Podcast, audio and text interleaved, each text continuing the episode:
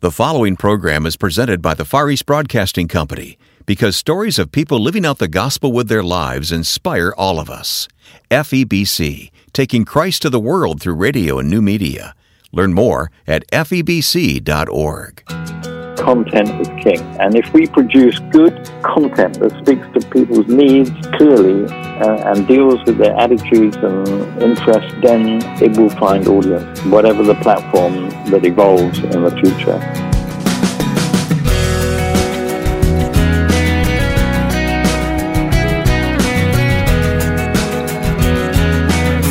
Did you know there's a satellite fed Christian television ministry reaching millions of people in the Middle East and North Africa?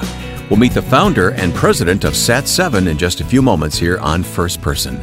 Welcome to this week's edition. I'm Wayne Shepherd. Each week, we tell the stories of people who are totally committed to Christ and His kingdom. Sometimes you may recognize their name, and sometimes you may not, but all know Christ as Savior and have been called to serve Him with their unique calling and purpose. To learn more and to draw upon our archive of past interviews, visit us online at firstpersoninterview.com. Terence Terry Ascott has lived in the Middle East and served as the leader for indigenous media ministries for more than 40 years. In 1995, he, along with Middle Eastern Christian leaders, launched Sat7, the first Arabic language Christian satellite television channel, a pioneering ministry that is bearing much fruit. Terry joined me on the phone from his home in Cyprus recently and I ask him what excites him today about the Middle East. Well, I think the, the huge changes that have taken place over the last few decades, eh, especially since the Iranian Revolution, um, before that, there seemed to be disinterest or hostility to the Christian faith, at least, um, in, in many places, including Iran. But today, we're seeing a, an amazing openness to the gospel. Uh, and I think there's many reasons for that one of them being the Arab uprisings, the disappointment that followed that, and then the bloodshed across the Middle East, especially since 2011. We've seen Muslims killing Muslims in the name of their common God. We've seen people losing hope and trust in all forms of authority, especially religious authority. And so we see this massive turning away from traditional religion in the Middle East. People becoming deists, for example. Mm. They believe in God, but they don't accept the mullahs, they don't accept their religion in Iran or Turkey. And interestingly, a study that was done by a Turkish theologian, Muslim theologian, showed that the more authoritarian and religious the authority, the more people are turning away from God. So, especially this is especially true in Saudi Arabia, in Iran, in Turkey, where you have this um, AK party, which is very pro-Islamic and so on, and was supporting the Muslim Brotherhood in, in different countries. And so people are looking for authenticity. Some have turned to ancient religions like Zoroastrianism. Mm-hmm. Some have even become atheists, which an atheist is an apostate which, who, under law in many countries, could be executed wow. for apostasy. And then some have found hope in Christ. I think the, the radical teachings of Christ about love and forgiveness that break this endless cycle of an eye for an eye that is destroying the region resonates today with people in a way that probably it did in the first century Palestine. That is a uh, very so, interesting perspective. Uh, I'm I'm very excited to talk more about that in a moment, but I want to switch gears and go back to your own story. Uh, is it okay mm. to hmm. call you Terry, by the way? It's Dr. Ascott, I know, but uh, yeah, please. I know you're known around the world as Terry. Um, your own faith journey and your life starts in the UK, correct? That's right. Yes, I was born in a suburb of London. Um, interestingly, my father was strongly against the church and hated religion, so I had this very negative feedback mm. about religion when I was growing up. And it was only in my mid teens when I went to a boys' camp where I first heard the gospel, and that changed my life. And interestingly, the discussions with my father uh, strengthened my faith uh, really? because I had to defend it huh. from very early on. I was baptized into a Baptist church. I eventually connected with Operation Mobilization, who hmm. set up their headquarters just a few miles yeah from where I lived. Of course, And our friend George Verwer.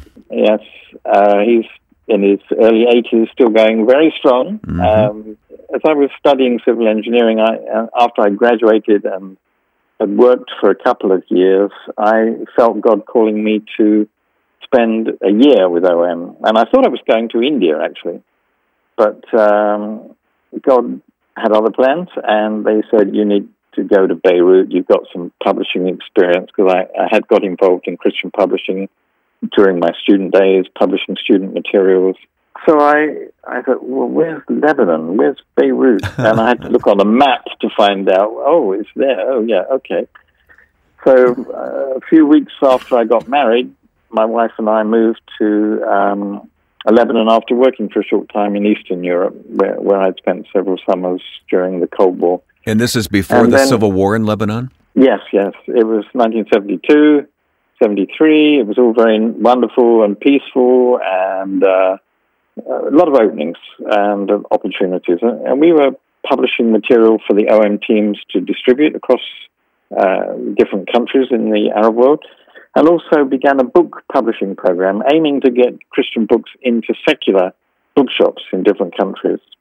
We began doing some research into what people were reading. It was a bit sad because the average person in 1974 in the Arab world spent two seconds a year reading a book that was not not required for academic purposes. And so we looked at what were they reading, and it turned out it was magazines. But the magazines were all heavily subsidized by political groups, religious groups. So we set about designing uh, a magazine that could be sold on the newsstands. It would have sensitive, low-key Christian content, but it would at least be a door opener.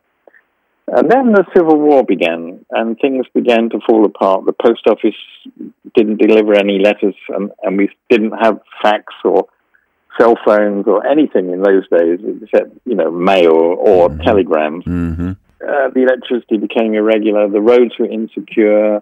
We we had two car bombs uh, over a course of a month and a half that took out all the windows in our office and my home. Um, people were being kidnapped and executed. Uh, my wife was expecting our first child, and we didn't know if it would be safe to get to the hospital on the night or the day that she was going to deliver. Anyway, eventually my son was born, the only birth in the American University Hospital in Beirut during one of the heaviest nights of shelling Mm. That went on. And uh, five days later, we evacuated from Beirut and went to Jordan. We were actually hoping to get a ferry uh, to Egypt from Syria, but they were all full, so we spent Christmas living in a car garage with a, a one week old baby Oh, uh, and we were headed for Egypt. I felt a bit like Joseph and Joseph and Mary yes. moving with baby Right. from the dangerous area to Egypt, uh, and we eventually got there in early January. Then we went to Egypt in the early part of '76 um, and came into contact with some amazingly gifted Christians in the country, writers, artists, um, editors.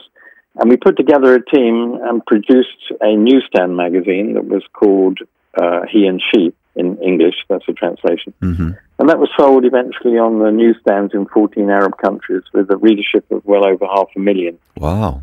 for more than 25 years. And it was really exciting. But one night when I was walking home in the early 1980s, I, I came to um, my house just before I got to my house, which is my home is on the sixth floor of an apartment block. I, I stopped to look at an amazing site that really changed the direction of my ministry. And that was, um, they started to build a new apartment block right next to where I lived. And they had dug excavation, excavated the foundations and they bought rebar and sand and cement. And these were all piled up by the road. And, and they had a night watchman. And he lived there with his wife and three kids. And they had nothing, just a they lived under a strip of tarpaulin to keep the sun off. They had a few cooking utensils. Um, the kids would play in the piles of sand. But then tonight, when I came home, they were sitting watching a little black and white TV set. Hmm. And this was wired across the building site into a sympathetic neighbor's PowerPoint. And I just stood there in amazement because this, this family had nothing. They had no Nothing. They lived literally on the street, on the edge of the road. And here they were watching television set. And I thought, yeah, more than half of the Egyptians at that time could not read the front page of a newspaper. They were functionally illiterate. They, some of them had been to school, but only for a year or two. And if we were ever going to make the gospel available to the masses in the Middle East, to women who were very high on the literate level, Uh, because they don't get given the educational opportunities for for kids, for non-readers, as well as illiterate people. There are many people that just don't read. Then you're going to have to use the visual media, and that was quite a challenging time for me because I appreciate Christian radio. It's words. I appreciate the printed matter. It's words. But television, it's got all kinds of problems. Huh. It makes what's implicit in the Bible explicit. Yes. We don't know what Jesus yeah. looks like, but we're going to show you what Jesus looks like. now, and, did you have you know, any experience in television at all at this point? No, only negative experiences of seeing some awful Christian television where people were emotionally manipulating their audiences and the money. I had all kinds of negative baggage about television. Um, and I could give a whole lecture on that, but I won't now. but eventually, you know, I, it was so clear that we had to mitigate for the weaknesses of television. You know, the superficiality of having a pretty face to go on television, of wearing makeup and sitting in front of an artificial set to tell the truth. All these things bothered me enormously. But it had to be used as a, a medium if you're going to touch the lives of so many untouchable, unreachable people in our part of the world. More about this ministry in the Middle East and North Africa as we continue to talk with Terry Ascott on First Person. I'm Ed Cannon. The Far East Broadcasting Company partners with First Person because we celebrate the stories of people everywhere who have given their lives to Christ and serve Him. Our broadcasters in 50 countries of the world hear stories every day of people whose lives are transformed by the gospel and who have faithfully been taught God's Word. In addition to First Person, I'm pleased that Wayne and I host a podcast, and we invite you to join us. Listen to Until All Have Heard at febc.org. That's febc.org. We're talking with Dr. Terence Ascott, who is founder and president of SAT7. If you don't know about SAT7, it's incredible ministry through television and so much more in the Middle East and North Africa with amazing spiritual results. I urge you to go to our website and find the links there to SAT7 and Dr. Ascott for that matter and learn more about what's going on there. But Terry, you were talking about um, being exposed to seeing that television. Um, being watched by someone in Egypt. I know there's a whole lot more to the story. You had to leave Egypt eventually, but let, us get to the point where Sat Seven as a vision came into your mind from the Lord. What, how did that happen? What, what else occurred there? Um, in 1986, they launched ArabSat, which was actually supposed to be to connect national television services across the Arab world. It was owned and operated by the Saudis. Um, but in fact, it was never used because there was too much political disagreement. It was only used for telephone traffic. But it, it, for me, it flagged up a new opportunity. That is to broadcast television programs from low Earth orbit into millions of homes without censorship. I'd lived in the Middle East by that time for 15 years with everything having to go through censorship, whether it's a magazine, a book, um, a videotape, anything. Mm-hmm. So this, to me, was exciting. Here we had this opportunity to use the visual media and to go into homes across the region and share the Christian faith without being censored. Now, as I began to share this in the late 1980s, people looked at me as if I just landed from Mars and had no idea about the real world. Um, but I guess it was the launch of um, one of the Saudi satellite channels from London. They couldn't do it from Saudi Arabia. A sort of news channel, MBC, that was modeled on CNN but in Arabic. When that began to broadcast, and then people began to buy dishes, then I began to get a little bit more sympathy, but still people looked at me, okay, Saudi's got the money, they've got the equipment, they've got permissions, they can do it. How are you as a Christian going to do it? Who is going to show their face on a Christian broadcast? It's hmm. not like radio where you can remain anonymous. Sure. It's it's difficult. And what about the money? How much will it cost? And you'll be jammed, and so on and so on and so on. So it took three years of working with church leaders, listening to their fears and concerns and hopes for a potential satellite television channel. I mean, one of the people I met was Pope Shenouda of Egypt, and he didn't understand the technology, and so he kind of humored me a bit. but um, when I'd left the meeting, his secretary at that time, Angelos, he um, he he and the Pope spoke, and they said, "Well, it's wonderful that he, he's motivated like that, but this is a ridiculous idea. It's not going to go anywhere." Today, that secretary, Angelos, is now Archbishop Angelos of the Coptic Church in London, wow. and he's the chairman of our international council. so uh, he likes to tell that story. Yeah, yeah. There's so many things I'd like to know more about, and our time is limited here, but what is the penetration? Who is the audience, and how are you able to reach so many people? Uh, I know it's via satellite, but do they subscribe to the service? Is it free? How does it work? No, most of the satellite broadcasts in Arabic and Turkish and Farsi, less so in Turkish, are free to air. And they're heavily subsidized by political groups uh, or by religious groups. There are a few channels that are trying to make it commercially with with advertising, but it's limited. Mm-hmm. Um, so it's a very competitive market. The Saudis, especially, have invested tens of millions. So have the Qataris from Qatar. The Emir there, Al Jazeera channel is one of those yes. subsidized channels that gets a subsidy of over two hundred million dollars a wow. year. Yeah, we see that in the U.S. Right uh-huh. network. Yeah, I mean the English channel is quite good, but the Arabic is quite negative.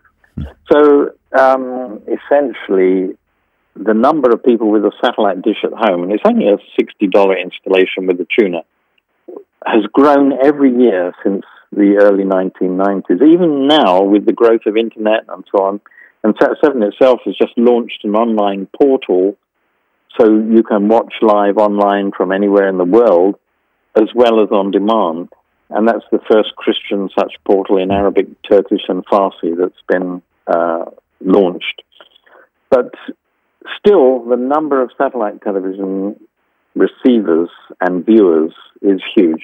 Over 95% of Arabic speaking people have got the satellite dish at home. Even in Iran, the government admits that over 70% of the population are watching satellite television, and it's still illegal to have a dish in Iran. Wow.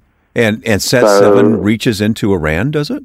Oh, absolutely. And Afghanistan. Since we've been on a new satellite that reaches, it's got a very actually concentrated footprint over the region, which means it's very high power. So you need a small dish, just maybe eight to nine inches across, is enough to get a good signal. And in a country where dishes are illegal, a little dish is wonderful yeah. to have. Yeah. So we've seen uh, massive growth in the viewership in not only Iran but especially in Afghanistan in the last few days. And I hope it's uh, clear. Sorry, the last few years. And I hope it's clear to our listeners that we're talking about programming that is faithful to the gospel. This is gospel proclamation that you're doing on Sat 7 to all these millions of people in the Arab world, the Muslim world predominantly, right, that's watching this. Oh, yes.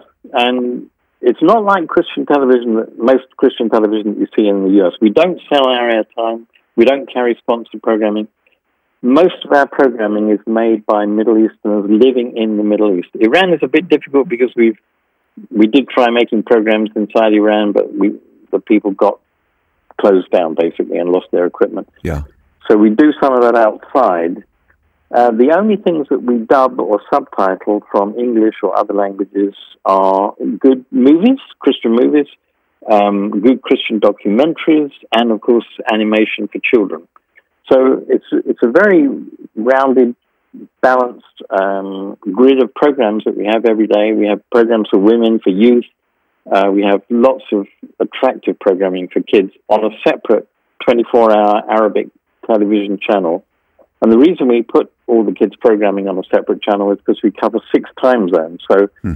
before, when we were trying to schedule kids' programming, you know, we we'd scheduled it for Morocco, but the children in Bahrain had already gone to bed. Yeah. and, and so it's very difficult. So we, we launched this separate channel, and it's had a wonderful reception, for, including from many Muslim parents.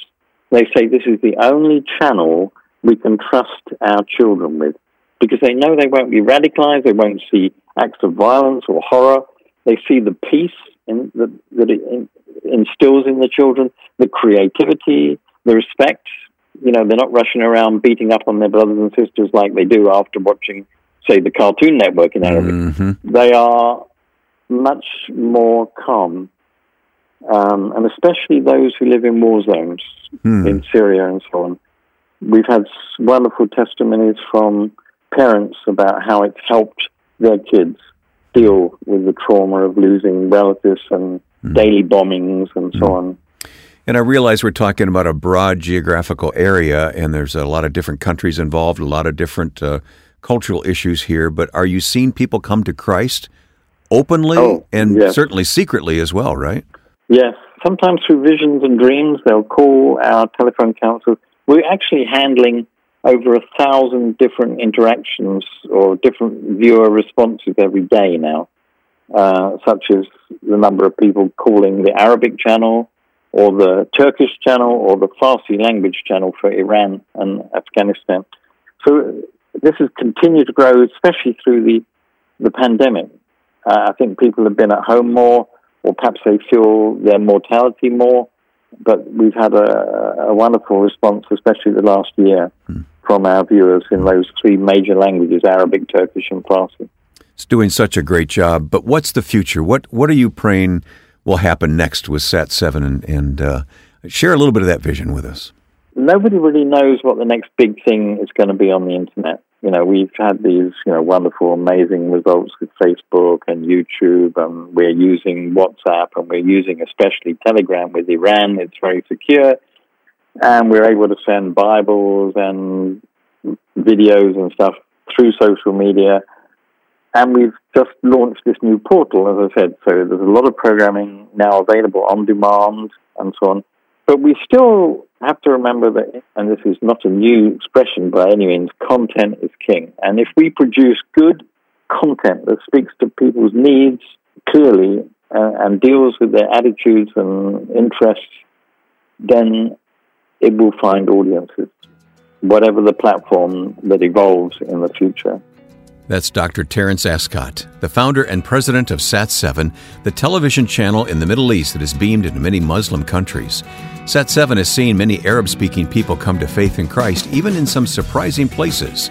If you'd like to learn more, please visit firstpersoninterview.com and follow the links to Sat7.